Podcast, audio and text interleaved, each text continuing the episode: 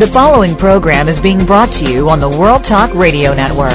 For more information about our network and to check out additional show hosts and topics of interest, please visit world talk radio dot com. The World Talk Radio Network, where the world comes to talk. The views and ideas expressed on the following program are strictly those of the host or guests and do not necessarily reflect the views and ideas held by the World Talk Radio Network, its staff, and management.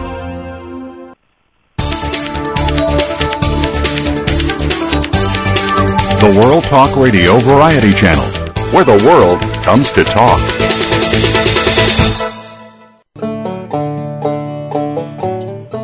Welcome to Civil War Talk Radio. I'm Jerry Prokopovich, coming to you on a cloudy Friday afternoon, September two thousand nine, from the Brewster Building on the campus of East Carolina University in Greenville, North Carolina.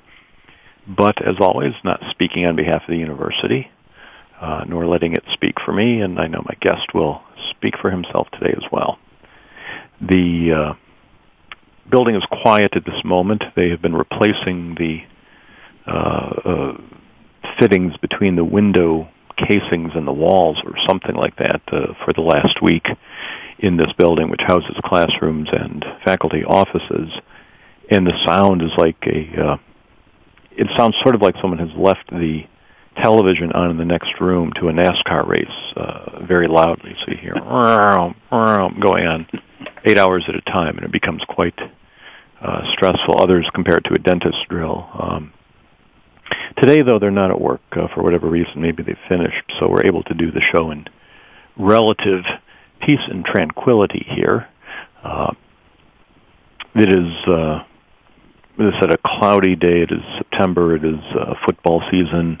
East Carolina looking to get back on its winning ways tomorrow. And the juggernaut that is the girls' uh, U fourteen Greenville Stars soccer team won its second game of the season last week under my uh, excellent head coaching. And I'll be keeping all you listeners up to date uh, uh, with the rest of our season, unless we start losing, and then we'll talk about other things, of course. Uh, Thanks always to uh, listeners who have sent in ideas for future guests on the show, and those especially who contributed to the Civil War Talk Radio uh, book purchasing fund. Uh, you can send uh, a contribution to that to civil war t r at a o l dot com uh, through PayPal, and that will be used to buy books for uh, uh, for the show, so we can read more things and talk to more people. It's not a tax-deductible charity, however. Uh, there's no actual obligation other than my uh, my uh, reputation on the line for actually buying books with the money. I, I could just buy whiskey. Uh, so you cannot deduct this uh, uh, money. It's not officially incorporated. But I will be happy to send you a copy of uh, uh, All for the Regiment or Did Lincoln Own Slaves, uh, two of my, my own books, Uh, in exchange for your donation to that fund, which is always welcome.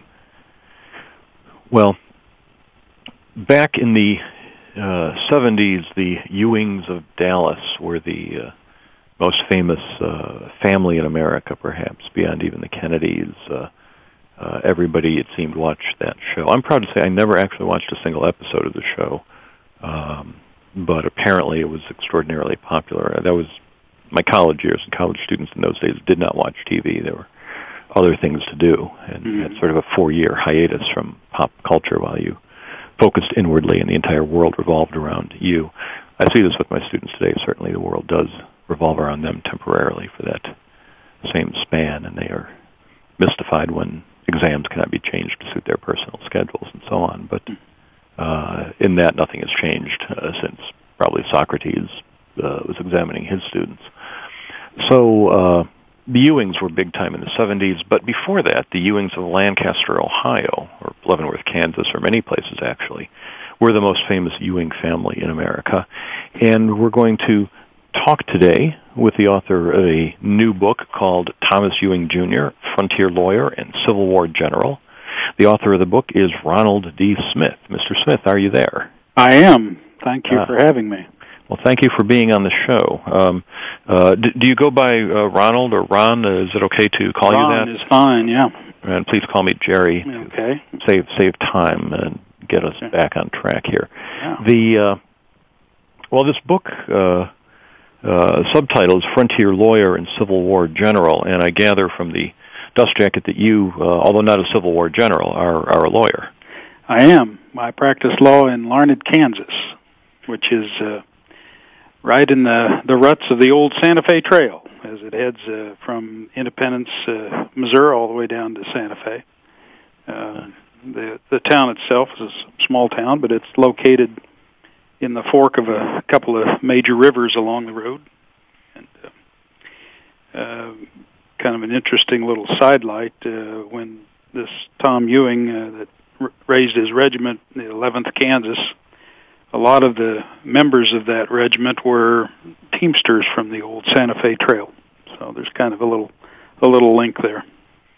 Uh, and it, did uh, did that spark your interest in uh, uh, in this particular story, uh, the, the local connection, or no? Um, actually, I was living in Topeka, Kansas, uh, when uh, began to think about writing this book. Um, I was working for the Kansas Bar Association as their general counsel, and um, in nineteen eighty-six or so, um, I was um, leafing back through a bar journal and happened to run across an article, uh, the bicentennial year in in nineteen seventy-six. Um, the State Bar Association went up to Leavenworth, Kansas, and at the corner of Second and Delaware up there is uh, where the Ewing, uh, Sherman, Ewing, and McCook law office uh, used to stand. It's now a corner of a parking lot now, but uh, that's where they used to have their law office. Uh, and, of course, uh, the interesting thing about that law firm is that all four members of it, uh, Tom Ewing, Hugh Ewing,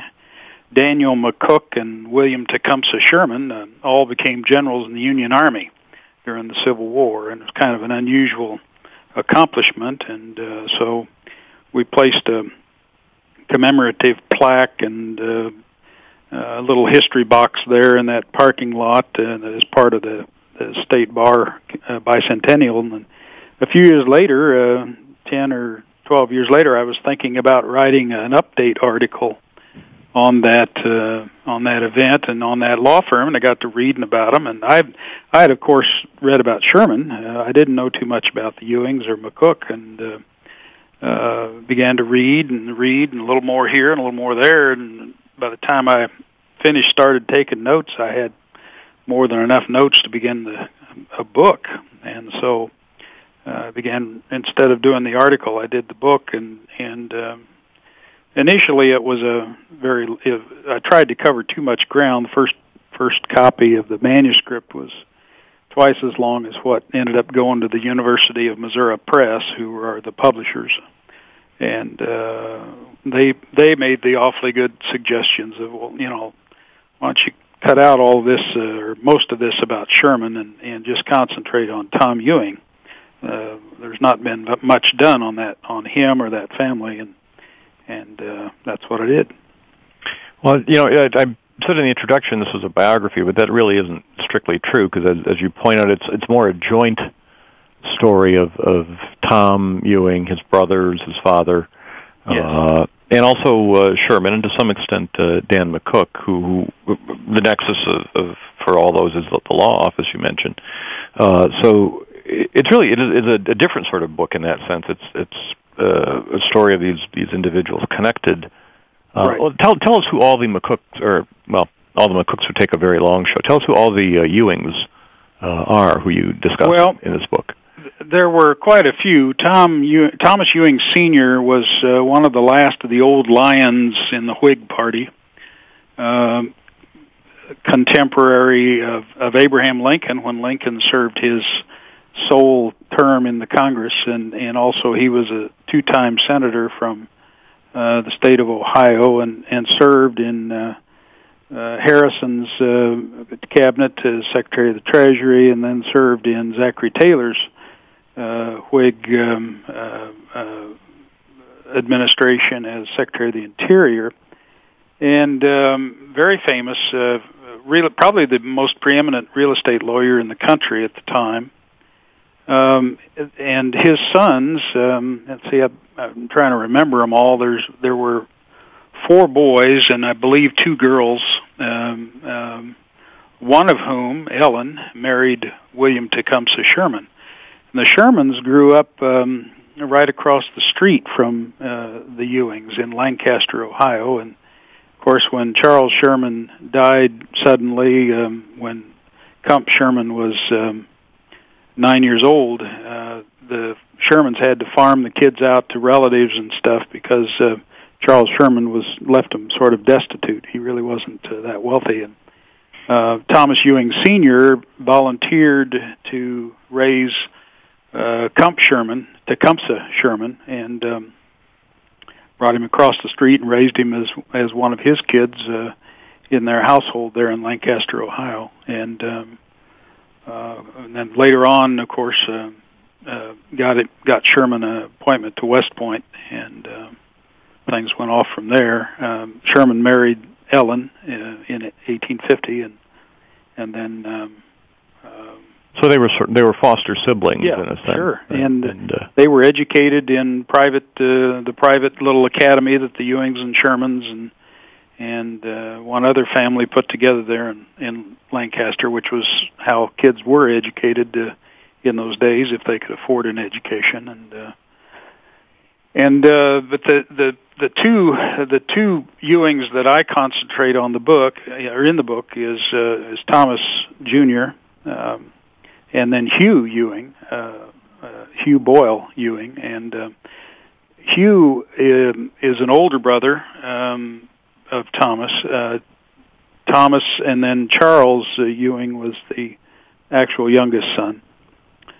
And um, Hugh had some West Point training as well, but didn't finish at West Point, uh, and uh, but had some military training, which came in handy later on when they were looking for general officers uh, in the in the Army during the Civil War. Now, and and Dan McCook, who becomes a partner with them, uh, right. uh, did did the McCooks and have any connection when the the McCooks uh, were from up?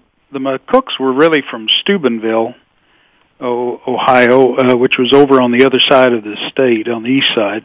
And um, um, basically, the Ewings, uh, uh, the McCooks were a, were a power in the Democratic Party in Ohio uh, during that time. Very large family. Um, they, there were quite a few that uh, went to the Civil War um, and. Uh, Uh, many of them, including uh, uh, Daniel, uh, were killed in the war. Um, uh, but uh, they, the McCooks and the Ewings, actually hooked up when they got out into uh, into Leavenworth. Uh, a lot of Ohio uh, folks, Ohio and Indiana and Illinois folks, were among the first wave of people coming out to Kansas uh, on the Free State side. Um, to uh, populate the territory in eighteen fifty-four, and um, uh, Dan came. Dan McCook came out in uh, oh, about eighteen fifty-seven, and uh, was a solo practice lawyer for a while, and then eventually went um, went in with uh, McCook and Sherman, or I'm sorry, Ewing and Sherman. And uh, Sherman, in his memoirs, indicates that he thought uh, Dan McCook was probably the best lawyer of the four of them, in terms of just pure legal skills. People don't think of uh, Sherman as a, a lawyer. Uh, I, I guess his training was rather uh, less than formal uh, as a lawyer. Um, yes. Um, back in those days, you could uh, almost, in some instances, just declare yourself to be a lawyer, and if uh, you could convince uh, the local judge to put you on the rolls of attorneys uh, in that jurisdiction, you could practice in that court. Um Sherman, uh, when he was in the Army until about eighteen fifty-two, and then uh, I think that's the right date, and then his wife uh, talked him into leaving the Army. He became a banker on behalf of Turner and Lucas um, in uh, Saint Louis, and, and uh, spent a lot of time as a banker in California in their San Francisco ban- bank. And then when that bank folded, uh, he briefly was uh, involved with Turner and Lucas in New York on Wall Street, um, but he primarily thought of himself as a banker. He um, at Leavenworth, he when he when the bank in New York folded, he finally came out to to try to practice law with his brothers-in-law uh, in Leavenworth. And um, uh, at that time, he was very despondent, very, uh, I, he would uh, go off uh, for days at a time, and, and uh, his very uh, work on the family farm over near Topeka that uh, his father-in-law was was trying to create, a large acreage. Um, but uh, he really didn't practice law very much. In fact, in my book, there's several instances where uh, he, when he tried to practice law, he didn't have much success and uh, didn't really uh, like to be a lawyer. He'd rather work in the office and collect bills, which was more of a, a banker's thing. But um, uh, he covers this period a little bit in his memoirs, but it was pretty brief. He uh, he doesn't take... He, doesn't indicate that he was any kind of a, a great lawyer at all. But, uh, uh, yeah, he he was a lawyer in name, uh, but he certainly uh, considered himself a soldier more than anything else. Now, I have in my notes here uh, uh, to ask you about the, uh, it says ask author about Lecompton uh, situation, about the, the politics in Kansas. Yeah. eighteen fifties. Then another note say, remind only one hour available. Um, I'm going to ask you to get it in before the break. Uh, give us the forty-five second uh, summary of what was going on in Kansas when the well, uh, Ewings were out there. Uh, the main thing was is that the federal government, uh, through the Jan- Jim Buchanan administration, was trying to impose a slave-oriented constitution on a uh, territory where two-thirds of the folks were free staters and uh, anti-slavery. And um, uh, Ewing got involved in the politics of that because his overriding ambition in life was he wanted to be a United States senator, and, and uh, like his father, and and he um, he worked very hard to uh, in the free state cause to to uh, uh, make the free staters a united voice against uh, against uh, the slavery Constitution that was represented by the Lecompton Constitution in Kansas. And there was a lot of politics involved. There was a lot of voter fraud going on in Kansas at the time, and most of it was by agents of the federal government, actually. Rather rather interesting. Is that, so, forty, is that a forty-five second version? That was, that was excellent. That gets us right in in time. uh, what we'll do now is we'll take a short break. Uh, we'll come back and talk more about Kansas politics and the outbreak of the war and the Ewing family. We're talking today with Ronald D. Smith. I'm Jerry Prokopovich, and this is Civil War Talk Radio.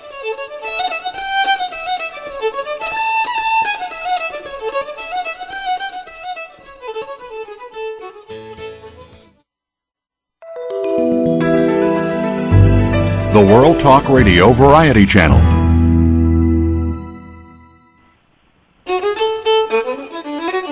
The Ewings of Ohio served the Union cause as generals, three different brothers. We'll find out about their wartime records when we return on Civil War Talk Radio.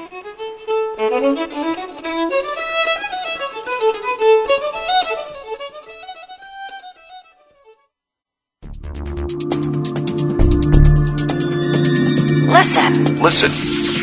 The world is talking. The World Talk Radio Variety Channel. It's a wake-up call. It's time to get serious about preparation and to understand that the threat is very real.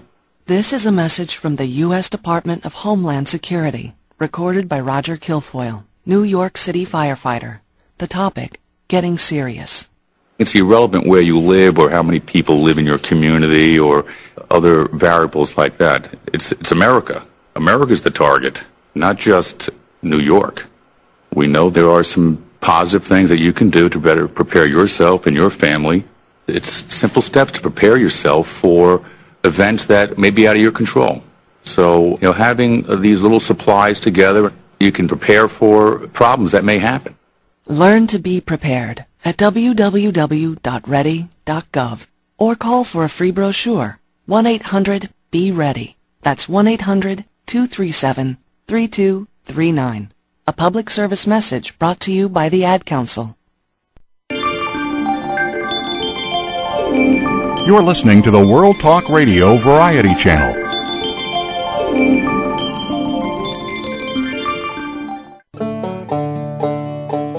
Welcome back to Civil War Talk Radio. I'm Jerry Prokopovich, talking today with Ronald D. Smith, author of Thomas Ewing Junior, Frontier Lawyer and Civil War General. Um, Ron, you uh, practice law, but I believe you mentioned uh, in our correspondence you also have some radio experience. Is that correct?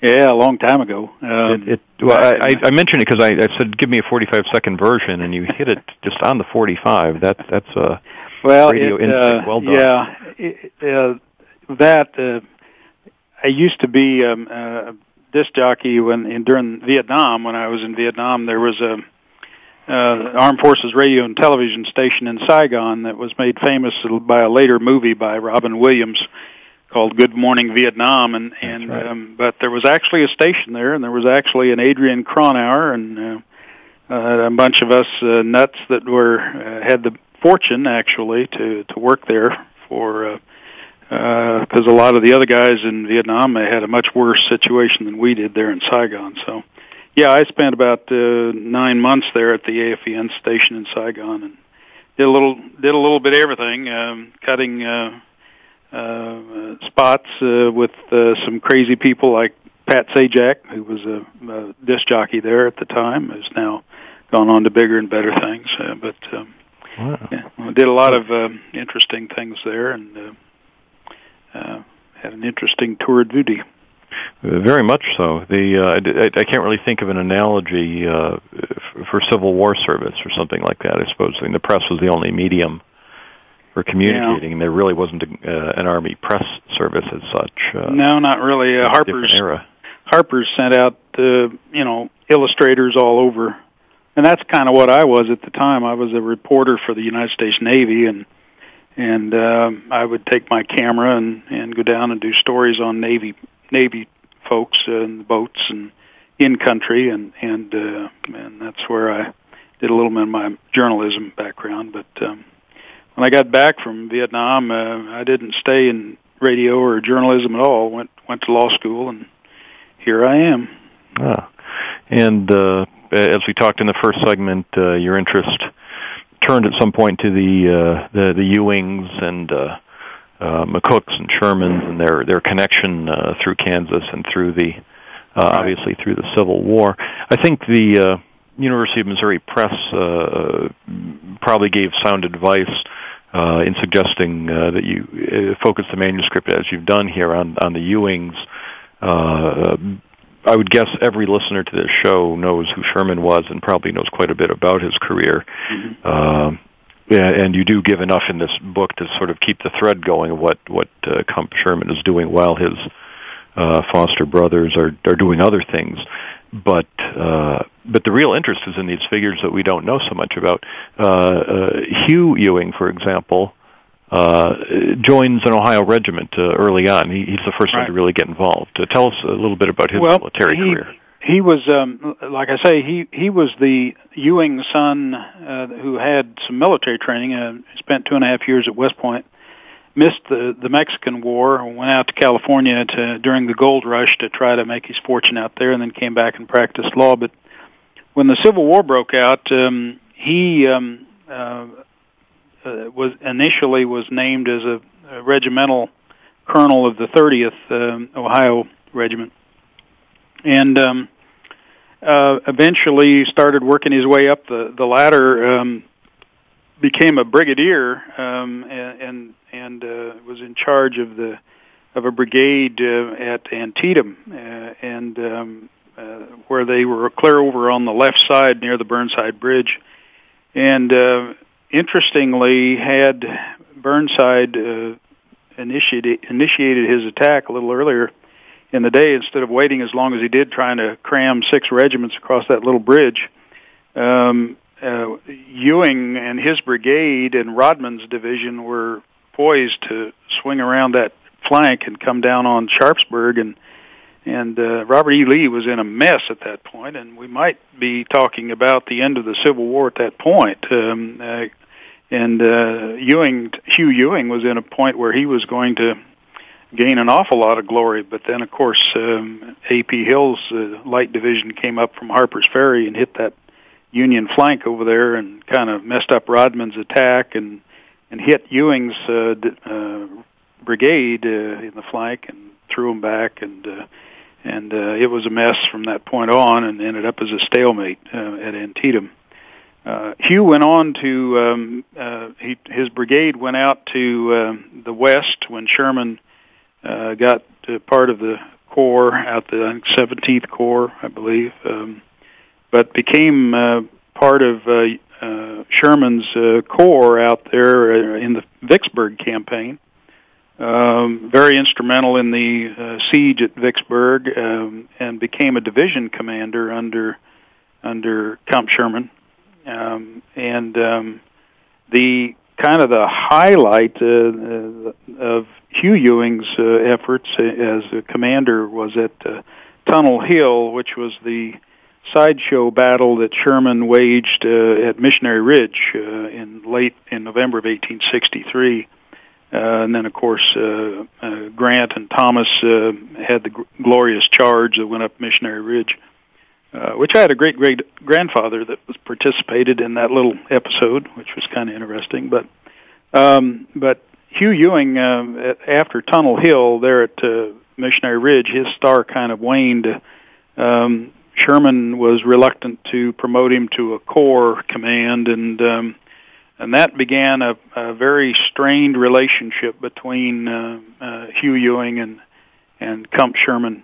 Now, do you suppose that had something to do with what happened at Tunnel Hill, where, where Ewing was ordered to make an attack uh, on, what, as you said, it was a sideshow for the, well, the main charge at Missionary Ridge? Yeah, but, but, but if anyone is to be faulted at, uh, uh, at Tunnel Hill, uh, and I think um, uh, several uh, leading uh, historians would bear this out, and, and uh, one of whom, I can't recall who, uh, indicated they thought that uh, Sherman...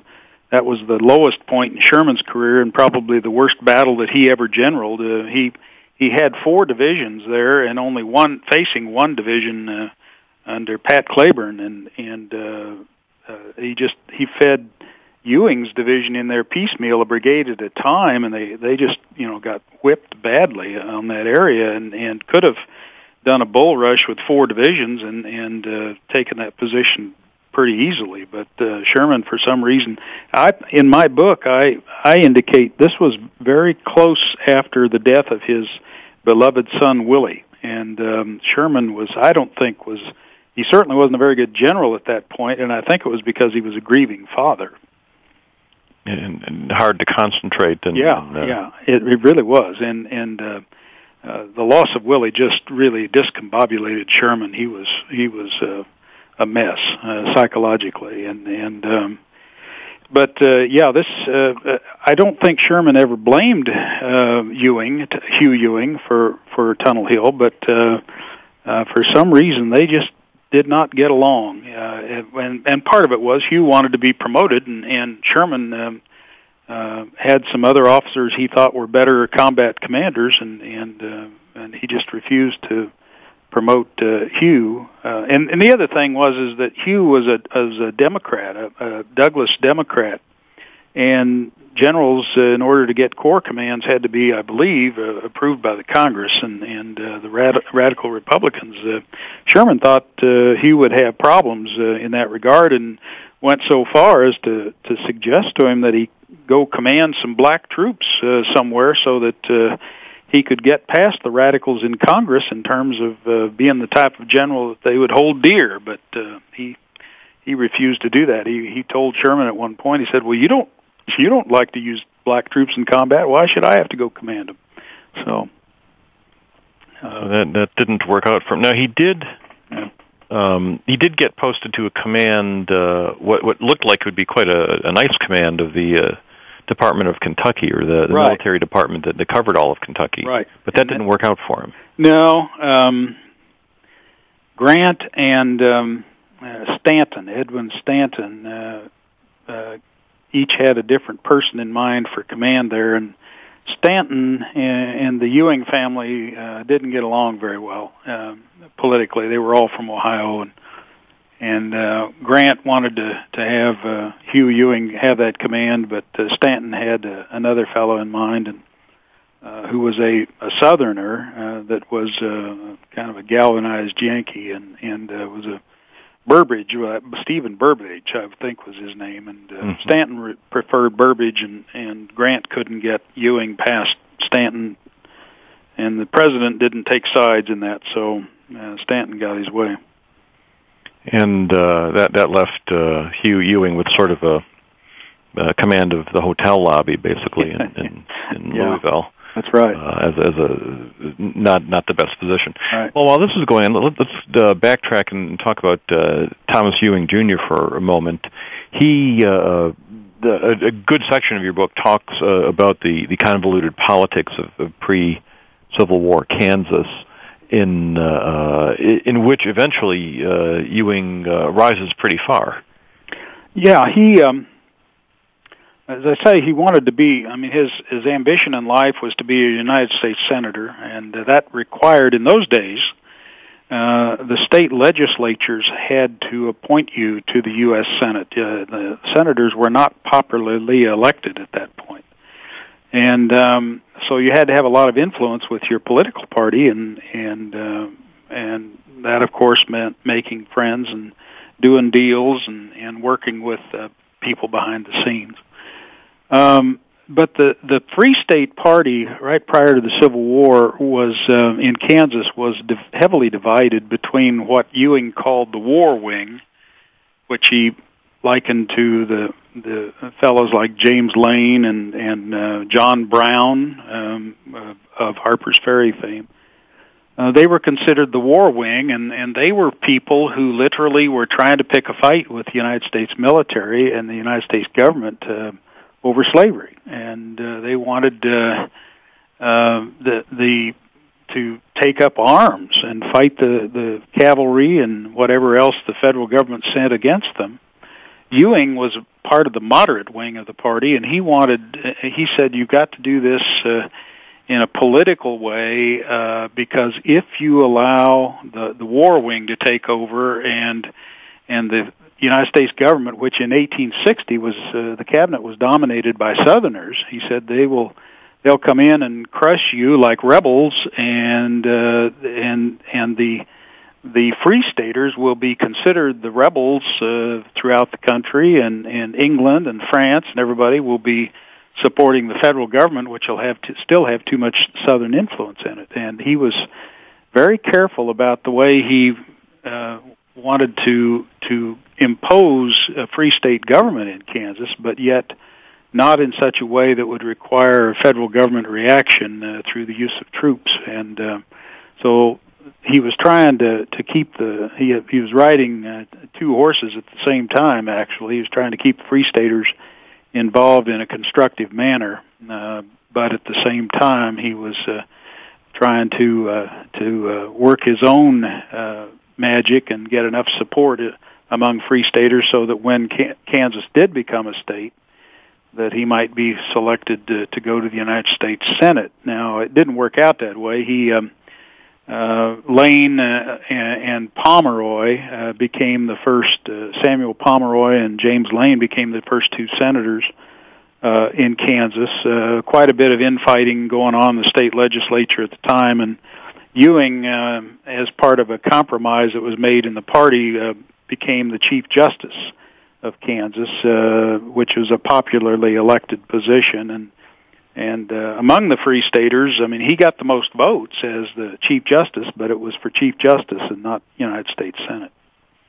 So that was the role he was serving in when the war broke out, and right. Uh, right. It took him a while to uh, enlist, but uh, you have a quote from him where he says, the, the Chief Justice... Uh, Uh, sh- should be an old man or crippled, uh, meaning all the young men ought to be in the war. That's right. And so he uh, he did eventually enlist. Right. Uh, and he wrote that letter to his father, and because uh, Thomas Ewing Junior had no he had no military experience at all. Um, in fact, his father referred to him as the brat, and um, he was kind of the youngest kid and kind of a favored kid, and and. Um, But uh, he he did make, you know, he he, he knew that when the when Shiloh came and and uh, everything was so bloody and it was very very clear that uh, uh, the war was going to last a long time, he um, he knew that he was going to have to get into it um, because otherwise there would be all these war war heroes coming home after the war, and they're going to all want to be United States senators too, and he won't have any kind of a base to work from. So that's part of why he went into the Army when he did. So, uh, how did he go in uh, as a private soldier? Did oh, no. he start his own regiment? Uh, he started he... his own regiment. He was um, he uh, was given authority by James H. Lane to raise the eleventh Kansas Infantry Regiment, uh, part of three regiments at the time, in in eighteen sixty, late eighteen sixty-two, uh, and um, he um, or the summer of sixty-two, I guess. And uh, he, like I say, a lot of these. Uh, kids that were, uh, and two of the future United States senators, um, uh, uh, let's see, it was Edmund Ross and, uh, oh gosh, uh, Preston Plum uh, were uh, from Kansas, uh, and in the eighteen seventies and eighties they were U S senators, but they were captains in the eleventh uh, Kansas Regiment, and uh, Ewing uh, raised the regiment, um, trained them, what little training they got, and then went off with them to war um, in uh, the northeast Ar- or northwest Arkansas, which is where they they did most of their fighting. Well, we'll stop here and take a break. Come back and talk about that military career of Thomas Ewing Junior We'll do that when we return in just a moment on Civil War Talk Radio.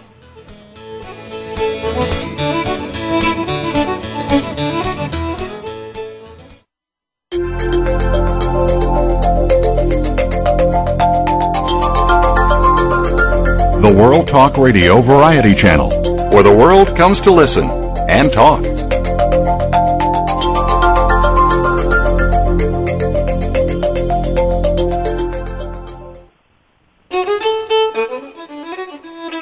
More civilians died here in military action in one day than in any other day in American history until September eleventh, two thousand one. We'll find out about that grim Civil War day when we return on Civil War Talk Radio.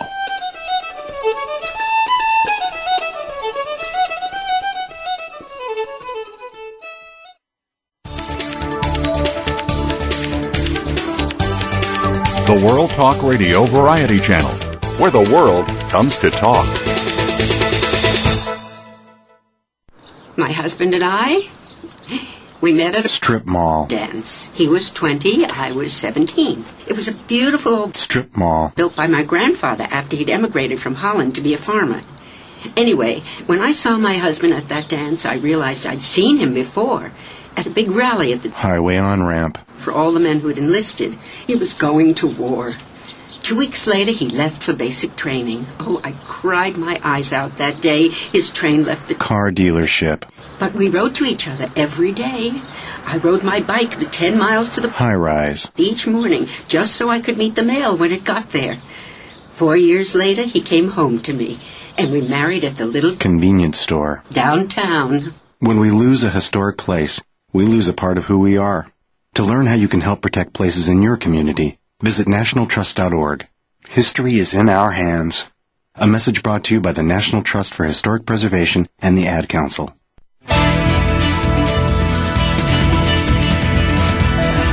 Listen. Listen. The world is talking. The World Talk Radio Variety Channel.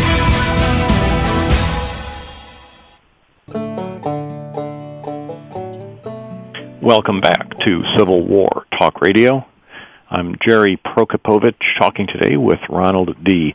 Smith, author of Thomas Ewing Junior, Frontier Lawyer and Civil War General, from the University of Missouri Press, uh, a new book that's about not just Tom Ewing Junior, but also his uh, siblings, other generals, uh, and their relationship with uh, Dan McCook of the famous Fighting McCooks of Ohio, and William Tecumseh Sherman, uh, a uh, foster sibling of the Ewings, uh, part of an, uh, an extended web of families all involved in the Civil War, and the relationships between them uh, uh, that emerge as, as we follow the careers of each of them through the war shows in some ways what a small world it was, that uh, people knew each other. Uh, Ron, before you get back to the story, I thought the uh, the public service announcement that they uh, that we play in the, in the show before the last segment, the last uh, several shows, has been the, the one about uh, historic places that are lost, and you described right. how the uh, the law office of McCook, uh, Ewing, and Sherman, uh, three names known, uh, widely known among Civil War students, everybody knows William T. Sherman, uh, is now a parking lot. Right. Uh, so that that they're not just kidding. Uh, they're no. not exaggerating anything in that commercial. Uh, we've lost a lot of interesting locations over the years. Now, and there's been that, that little flap recently about uh, putting up the Walmart next to the Wilderness Battlefield site there in Virginia. Uh, and that has not gone well. The uh, yeah. the local uh, board of uh, whoever they are has, has voted to approve the Walmart construction. Um, whether that's the last say, uh, I don't know yet, uh, whether they'll actually be able to build that, but it, it really is uh, short-sighted. It, it yeah. seems to me that, that they're, they're they're not making any new historic Civil War sites. Um, uh, when we lose one, it's lost forever. It can't be replaced, and you can really find another place for a Walmart.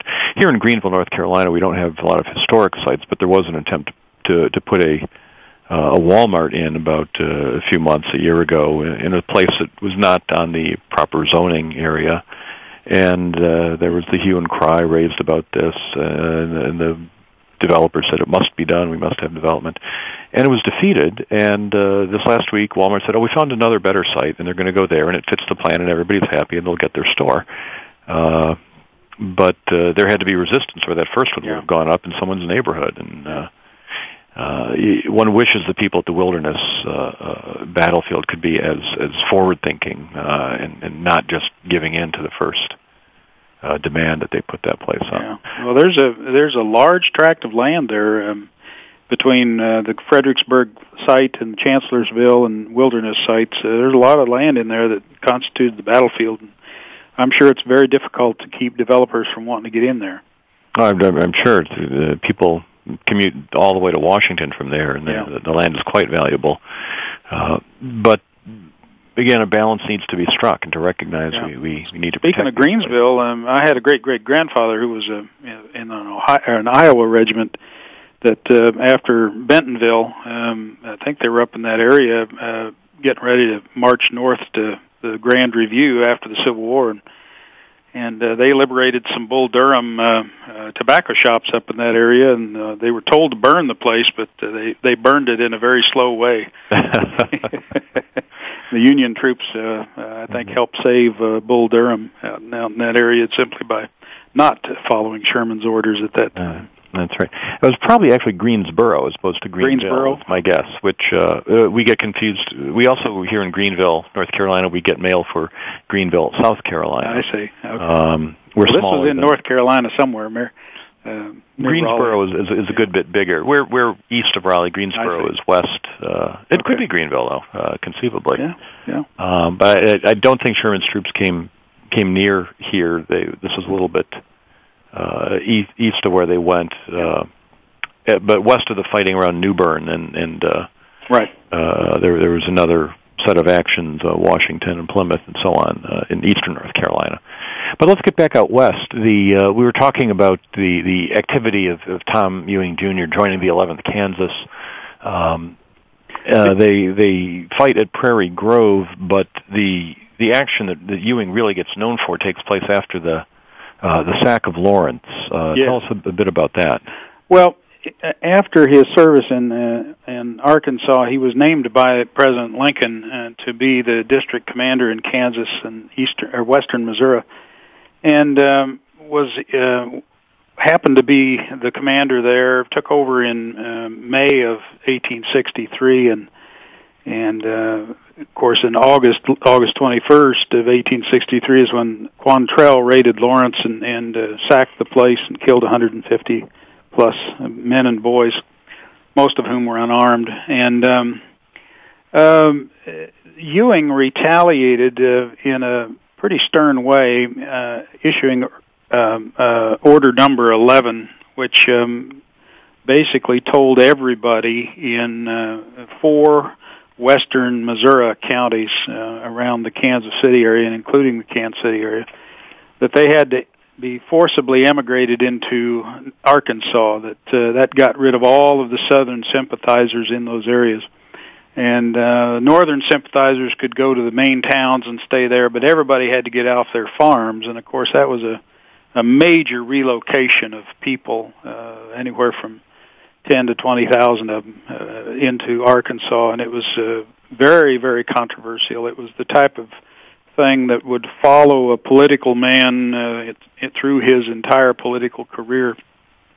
And it, it did. did. To you, uh, I'm saying it didn't help that uh, the, the famous painter George Caleb Bingham uh, uh, painted uh, his his interpretation of this yeah. action, uh, yeah. which shows the families leaving their land uh, yeah. as refugees.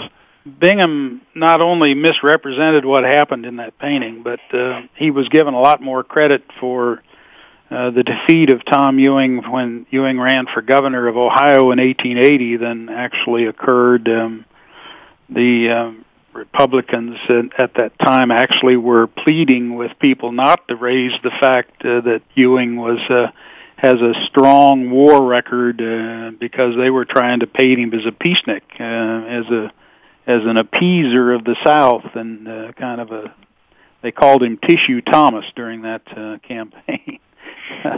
and uh, they, uh, but yeah, Brigham uh, Bingham got a lot of credit for Uh, Ewing's defeat because of that painting, but um, Ewing didn't take part in the actual movement by cavalry of people into Arkansas. That was uh, uh, obviously not something a de- uh, department commander would do. Um, but uh, yeah, he, he got a lot of controversial uh, flack from that. Well, and that, that uh, I mean, has echoes today when you have uh, an insurgency where you have uh, people you can't separate uh, military from civilian uh, when you're trying to establish order, but uh, mm-hmm. you don't know who the enemy is, uh, you know, in Vietnam, in Iraq, oh, yeah. Afghanistan, uh, uh, or in southwest Missouri. Uh, who's uh, who's the enemy and who isn't? And one solution, uh, as in Order Number eleven, is just everybody get out. Uh, right. And it, but it's it's harsh.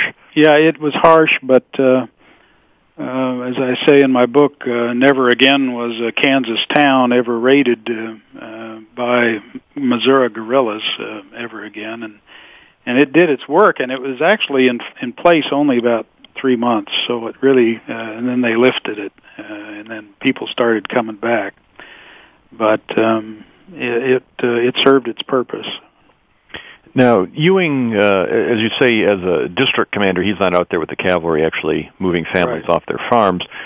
But uh, not too long afterwards, he does get involved uh, directly in the fighting at a, a really remarkable little battle right. uh, at, at Pilot Knob. Uh, right. Tell us about that. Well, Pilot Knob, Missouri, is uh, down in the boot heel, a little north of the boot heel of Missouri, on the east side there. And, and um, um, in eighteen sixty-four, the the Confederates were having, of course, a difficult time. Uh, Grant was coming at Lee to try to take Richmond. Sherman was going against Johnston to try to take Atlanta. Uh, George Crook was working in the Shenandoah Valley. And they they had coordinated their attacks uh, to try to pin down all of the Confederate armies. And, and there's there's indications in the official records that the Confederates knew if they could hold on and embarrass the federal government um, during the eighteen sixty-four summer campaigns, that um, uh, they might be able to get the voters to vote Lincoln out of office. And if they could do that, then McClellan would be the president of the United States, and he'd already indicated he would make an armistice with the South, and, and then presumably you would have uh, two countries and two governments, and you would have slavery still intact in the southern states. And um, so the only mobile um, uh, Confederate army that was available to make any kind of uh, foray into uh, Union areas was in northeast Arkansas, uh, General Sterling Price. And Price put together about fifteen thousand men, mostly mounted infantry, and they started north, and their their objective initially was Saint Louis. They wanted to get to Saint Louis, uh, wreck the town if they could, um, and uh, uh, destroy the town, the wharfs, the, the military presence there, and hopefully knock Missouri out of the Union orbit, and um, uh, and then uh, that that uh, bit of uh, embarrassment might be enough to tip the scales in the November election.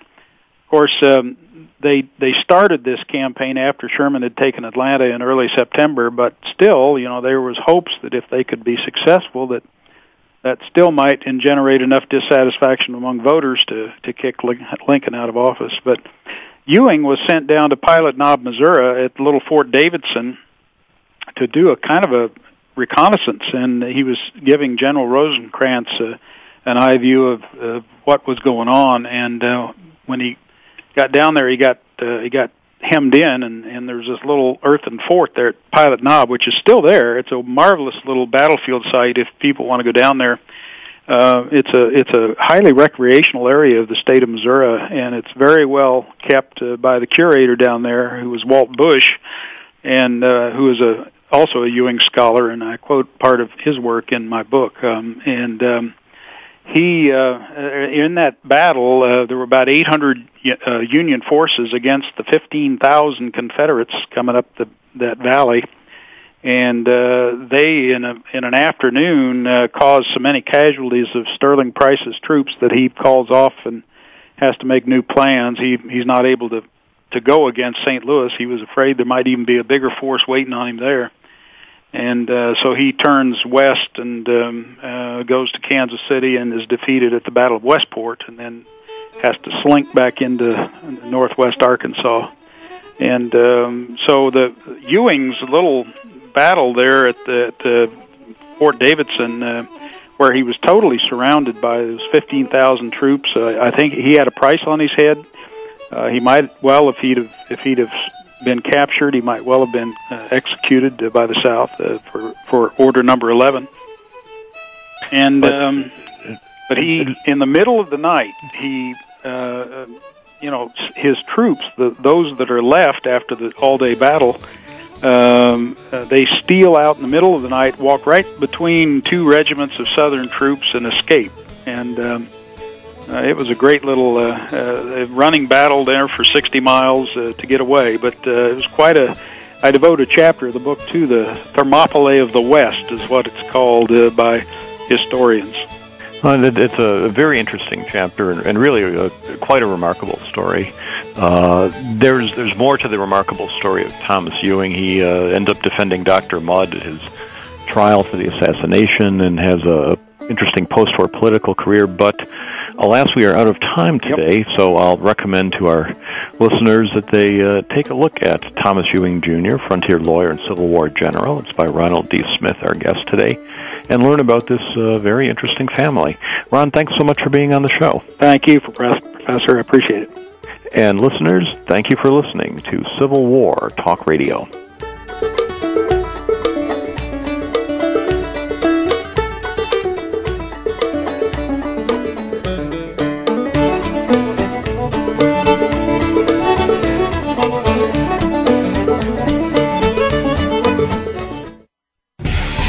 Thanks again for listening to the preceding program, brought to you on the World Talk Radio Network. For more information about our network and to check out additional show hosts and topics of interest, please visit world talk radio dot com.